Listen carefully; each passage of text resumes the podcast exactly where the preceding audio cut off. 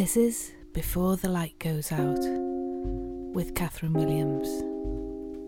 Samantha Parton is best known as a founding member of award winning Canadian folk bluegrass group, the Be Good Tanyas. The Vancouver native is a singer songwriter and multi instrumentalist. Parton formed the group in the late 90s with Jolie Holland, eventually adding Trish Klein and Frazey Ford. Their three albums, Blue Horse, Chinatown, and Hello Love, all found critical acclaim and huge audiences both sides of the pond. In 2017, she teamed up with Jolie Holland and released Wildflower Blues. Welcome, Sam Parton. Hi, Catherine. It's so good to be here. So good to see your face. so, we are in time zone difference because you're in Vancouver and I'm in Newcastle. So, for me, it's what's the time here?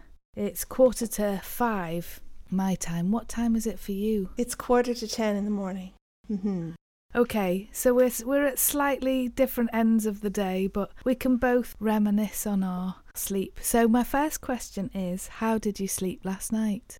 I had an amazing sleep last night. Just one of those sleeps where you go to sleep and then you wake up and you don't you didn't have a dream. You just something happened and you just that was it. There were no drugs involved. It was just it was just me closing my eyes and waking up like i'd had a surgery you know 7 hours or 8 hours later wondering if the surgery had happened yet. Are you a good sleeper usually? I think the reason why i had a sleep like that last night is because i'm not a good sleeper. So i've had about 4 nights in a row of not good sleep this is my cycle. I'll have a few nights of bad sleep and then I'll just conk out and have a really amazing, amazing sleep. So I'm thankful for last night's sleep. Needed it. And where are you sleeping tonight? it's anyone's guess, really. I'm sleeping in my bed at home tonight with my husband. With your husband? And where's that? It's upstairs. I love when I ask people where they're sleeping because it either goes really specific, like in in a bed, or they go in the world. Where's the strangest place you've ever slept? Oh, um, oh goodness me. Uh, the strangest place I've ever slept is probably inside another person's body. That's kind of weird when you think about it, right? That's the first thing that comes to you. That's the first thing that comes to me, yes. What's weird about it, too, is that there was somebody else with me at that time, my sister. So because I'm a twin. But after I was born, the strangest place that I ever slept, probably.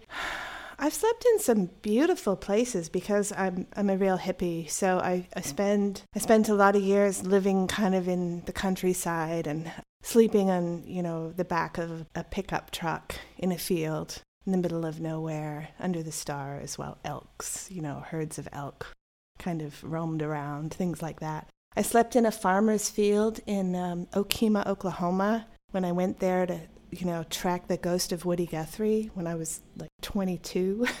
and kind of, a, you know, trying to, you know, follow the uh, Steinbeck, Dylan, Woody Guthrie trail.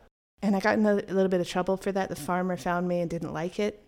And I, to me, that just made the experience even more authentic. I've slept on beaches, you know, in Thailand and, and things like that. And can you sleep anywhere? You know, I think when you when you're a touring musician, you do kind of learn to sleep absolutely anywhere. But as I've gotten older, I've become a much uh, lighter sleeper. I think I'm trying to figure out if that's true or if it's just that my husband snores, and so I don't sleep very well, which is definitely something I've discovered. We now tape his mouth up at night, which is weird. Maybe I shouldn't say that, but um, on the podcast, but it's true.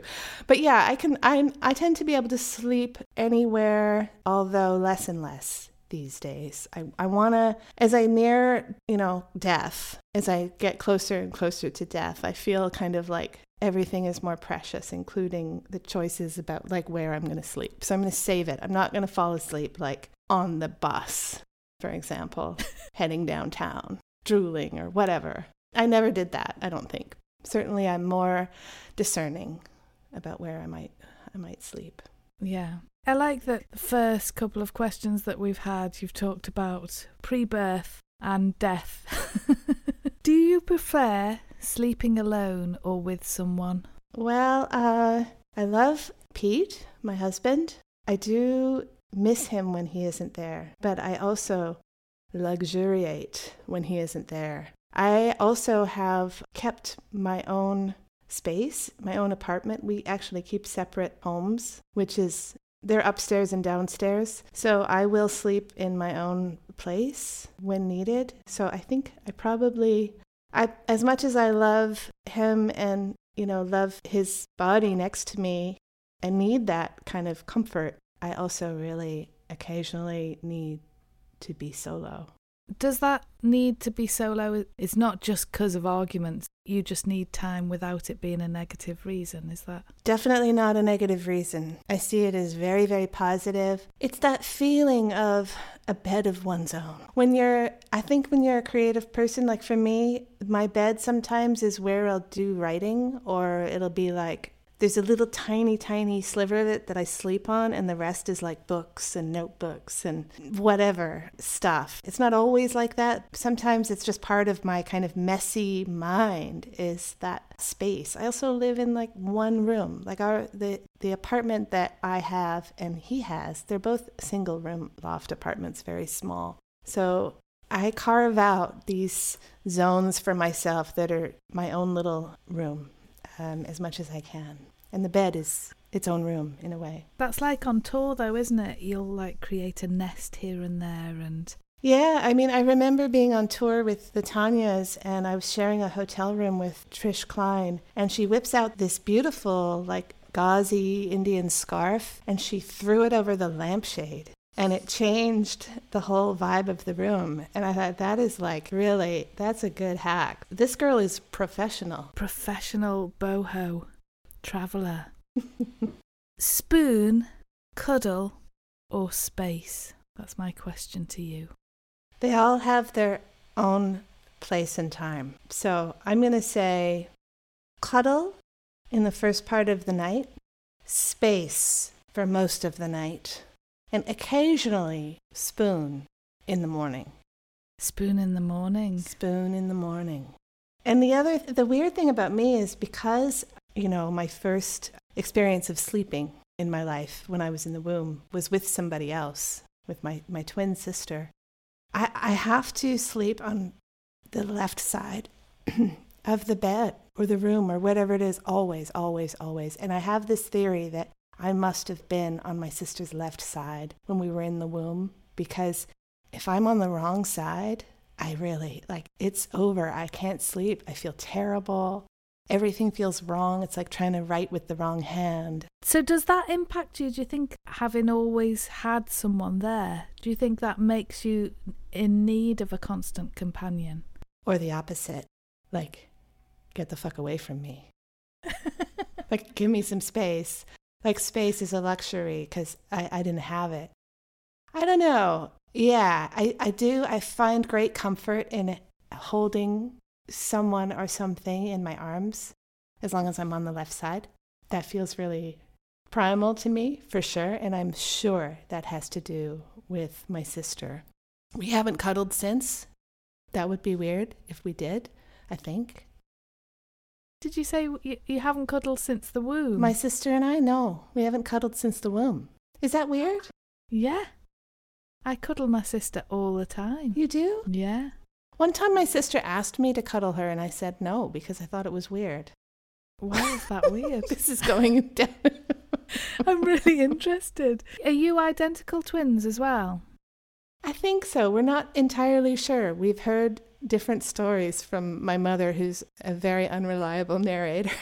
So the origins of, of me are still shrouded in mystery, to be honest. So we do look alike but I'm quite a bit taller than she is. So we have this kind of feeling that we are identical, but there's something that happened where I sprouted, I don't know, four inches taller than she is or something. So you took charge of the straw. Mm. In the womb, you're like, give me this nutrition.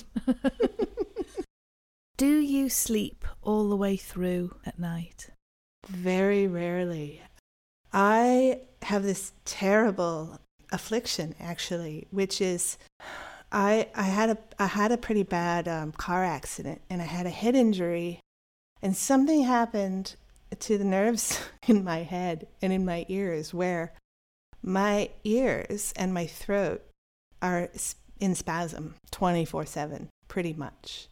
And sometimes I don't notice it, but if I notice it, it's impossible to sleep. And so I'll wake up in the night and I'll notice that my ears are in spasm, which means really loud popping, pressure changes, lots of tinnitus, and sometimes quite a bit of pain. And it is like torture. So if I wake up and I notice my ears, it's very hard for me to get back to sleep. And I'll maybe go to the couch. Sometimes I'll put on like a meditation app and on my phone and listen to that and that'll really really help. But yeah, I have this kind of ongoing nightmare in my life of this these ear issues that really keep me from from sleep. So I've become somebody who's uh, become a little bit obsessed with sleep because of it because I feel like it's so precious and yeah. At the same time, if I pay a lot of attention to all the things that the sleep scientists are saying about sleep, then sleep is like a thing and then it stresses me out and then it makes it worse. So I try to do things like make sure that I have sheets, a duvet that I like, and that a pillow is good, and that I have like, I have this beautiful aromatherapy spritzer, the smell of a forest. Things like that that just kind of like help create a beautiful environment, and that helps a lot. But you didn't just have one car accident, did you? You had two. I had two, and then on the heels of those, I had uh, I had a brain aneurysm and I had brain surgery. And I really think all those all those things together really kind of caused some with my spine being injured and my brain being injured. There's something went offline, I guess. No one's been able to figure it out. It's just some mystery. I love that you're a mystery. I remember you telling me that it was articulated trucks, wasn't it? That hit you. And then with the second crash, it was because of that that they found the brain an- aneurysm. Is that right? Yeah. Well, the first the first crash was six months before the second crash. The first crash. I love that you say articulated trucks. I've never heard that before, but I assume you mean like a big giant. No, it was a big one of these big pickup trucks. There was a very profound impact that I, I don't really remember. I blacked out. But yeah, I had a I had a head injury. You know, my head immediately swelled up on you know on one side, and and um, so they scanned my brain, and they had to do a few scans, and in one of those scans they found out that I had this brain aneurysm, which might have been a cause of of the impact, but I, I don't really know. And and then I had a second crash but yeah, I was very fortunate actually to have this car accident situation because if I hadn't had that and and the aneurysm was there, I probably I might I might be dead or disabled from from that because they would not have found it. So who knows? I just I do feel like life is so mysterious and strange and you just it's easy to get caught up in thinking that something terrible has happened to you or that your song sucks or whatever it is, but you just never know what um, the outcome is going to be, right? So I tend to float around these days on this kind of feeling of this delicate optimism. So, does the delicate optimism help get you back to sleep? No. Is it physical things that keeps you awake, or is it thoughts? I talk about this beautiful, delicate optimism. I would say that's my companion in the day, but at night, it's all the doom and gloom of the world. worrying about everything. The worrying that I don't do during the day because I'm floating on clouds of delicate optimism absolutely descends on me in the night. and I think about absolutely everything from climate change to, you know, children who haven't been born yet to I don't know. Pete, you know, I have this this fear that I'm going to wake up and Pete's going to be dead or you know, I have these I really let let it all unspool in the middle of the night when I'm not sleeping. So you just become this horrific sort of worrier, stressor. And then in the day, everyone who meets you is like, oh, Sam, she's so mellow. She hasn't got any problems. Do you write better in the day or night? And has that changed over the years? I write certainly better in the day, but probably, I probably would be somebody if I ever got around to it, who would do well to write first thing in the morning, uh, morning pages, that kind of thing. But I find my mornings have to do with making coffee, hanging out, doing, you know, listening to the radio. Oh my God, can you hear that? Yeah, what is that? It's a it's a fire alarm in my building. Oh, you're gonna have to leave. They must be testing it because it's not uh it stopped. Huh. Okay. If I see any flames behind you, I'll let you know and we can resume this podcast another time. Yes. Oh my God. It's gone again. Okay, well, let's just keep going. So, my next question was going to be quiet or noise? Not as in fire alarms, but to get to sleep, do you read a book uh, or chat? Can you listen to music or radio or podcast? What's your preferred way? Pete is really into podcasts. He's the podcast man in our household. I'm not that into podcasts because I think naturally I like quiet. We listen to Roman Mars. Do you know this one? 99% invisible. Hello, this is Roman Mars. I'm Roman Mars. yeah. I love Roman. I do love that voice. So we do listen to podcasts and I found that it does it does lull me to sleep as long as it's not if it's somebody with a really crazy voice or two people talking too much or vocal fry or any of these things that I find personally very annoying, then uh, that'll take over and I won't be able to get to sleep. But if it's Roman Mars or somebody with a beautiful, you know, calming voice, that will help me. The content, I don't care about. The information, I, in fact, it's really, I think if it's not a good voice, then I'm paying too close attention to the information. And then that's going to maybe mess up my sleep or give me weird dreams or something. But I also really love um, to have a hot bath and listen to really beautiful classical music or ambient music or anything that's kind of immersive, instrumental for sure. I'm now thinking about a podcast of Hello, Sam. This is how to boil an egg. Uh, first, open your fridge door.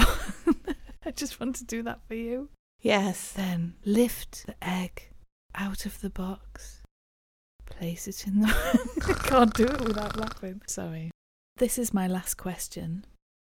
Can you remember a lullaby, song, or book that sent you to sleep as a child? No. No, I cannot. I remember talking to my sister. I don't, I have very, well, I'm going to say I have no memories of my parents reading to me other than at like Christmas when my mother would read the night before Christmas, which is a beautiful memory that I have.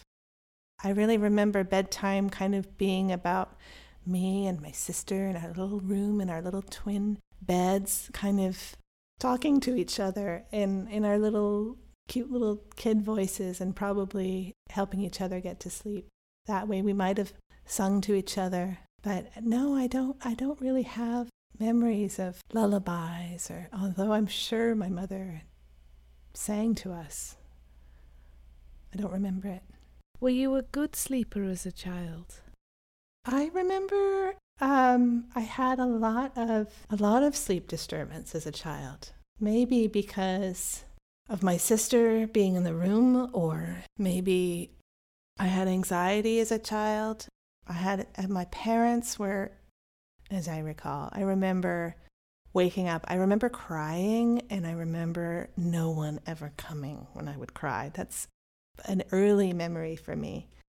I think my parents kind of had this or my mom my mom was a single mom for a while um, she and my, my dad split up when i was very very small less than a year old i think so i remember there was some trauma in my early life and it kept me for sure kept me from having good sleeps Gosh, it's amazing that you can remember crying and nobody coming.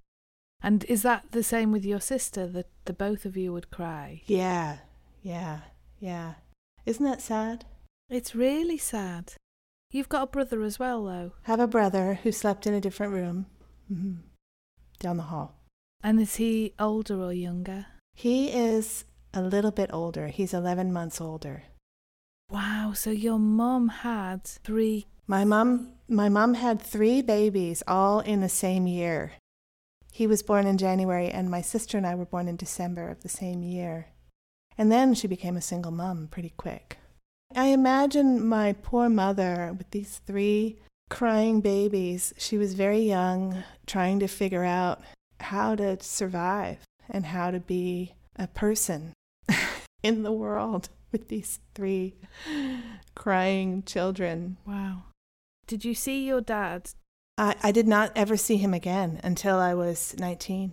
till you were 19? Yeah, I didn't see him again. And how did that come about? Oh gosh. Catherine, it's such a story.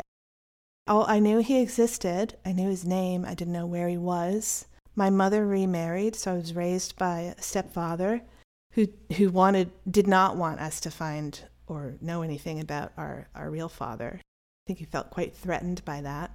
But I always wanted to find him. And I found when I was about 12, I found a couple of Bob Dylan records in my parents' record collection that had his name on them. So I thought, oh my God, my father. I didn't know who Bob Dylan was, but I thought, is this my father on this album cover? Oh. And I listened to the music, and it was all, you know, Self Portrait was one of the albums, Nashville Skyline was the other. And I really kind of had this idea of my father as like living inside these songs, like Mighty Quinn and All the Tired Horses. And yeah. so I really, I was 12, and I really, that really helped me determine that I was going to find him. Because I, boy, I really loved that music. And uh, I thought, wow, if this is what he was into, I'm really into him. And then my aunt, my mother's sister, who had a really contentious relationship with my stepfather, they had had a big fight to kind of get revenge on him. She came to me and she said, I know where your father is. I ran into him in my town. She lived in Victoria, which was is about two hours away from Vancouver. And she ran into him walking down the street, recognized him. So she told me that he lived in Victoria, and I went to the library and I looked him up in the phone book and I wrote him a letter. And he came to town and we met. And then we had this really great relationship that was very, a big theme in our relationship was Bob Dylan. And did you recognize him as soon as you saw him? Oh, yeah, very much. Yeah, yeah. And are you still in contact now? He died. He died about eight years ago. Yeah, but we did have a great relationship for the time that we had. That's amazing. And did your sister have a relationship with him too? She did, but she had moved away to the other side of the country, so she didn't get to see him as much. But I did, and I and he lived in the countryside, and so I would go visit him, and his house was on this little creek in in a forest, and I always had great sleeps there. I would just have this beautiful bed. He had this old brass bed, and I could hear the creek. It was a, a great feeling to feel like I was in his home and it was comfortable and comfort, comforting. And Oh, because you've always loved a cabin, haven't you? I've always loved a cabin. Yeah. So maybe one of your songs that means something to you for sleep time would be one of those Dylan songs, I guess. You know, I am still uh, kind of obsessed with Dylan as a songwriter. And if I ever tried to listen to Dylan to help me sleep, there's no way. I would be up. I would just stay up for days and days because I'm so into his lyrics. They take me on such a journey that I there's no way that I could sleep. I do think that one song, All the Tired Horses, that could probably if I put that on a on a loop, that that might help me sleep. It's so stimulating hearing music and lyrics because you're continually trying to unpick it and pull it apart and work out why it's so good. Exactly, exactly. Cannot listen to music with lyrics and, and try to sleep. Impossible. Well, I've loved chatting to you and hearing so many things that I never knew before. Thank you for being on my podcast, Sam Parton. Thank you so much, Catherine. I love you so much.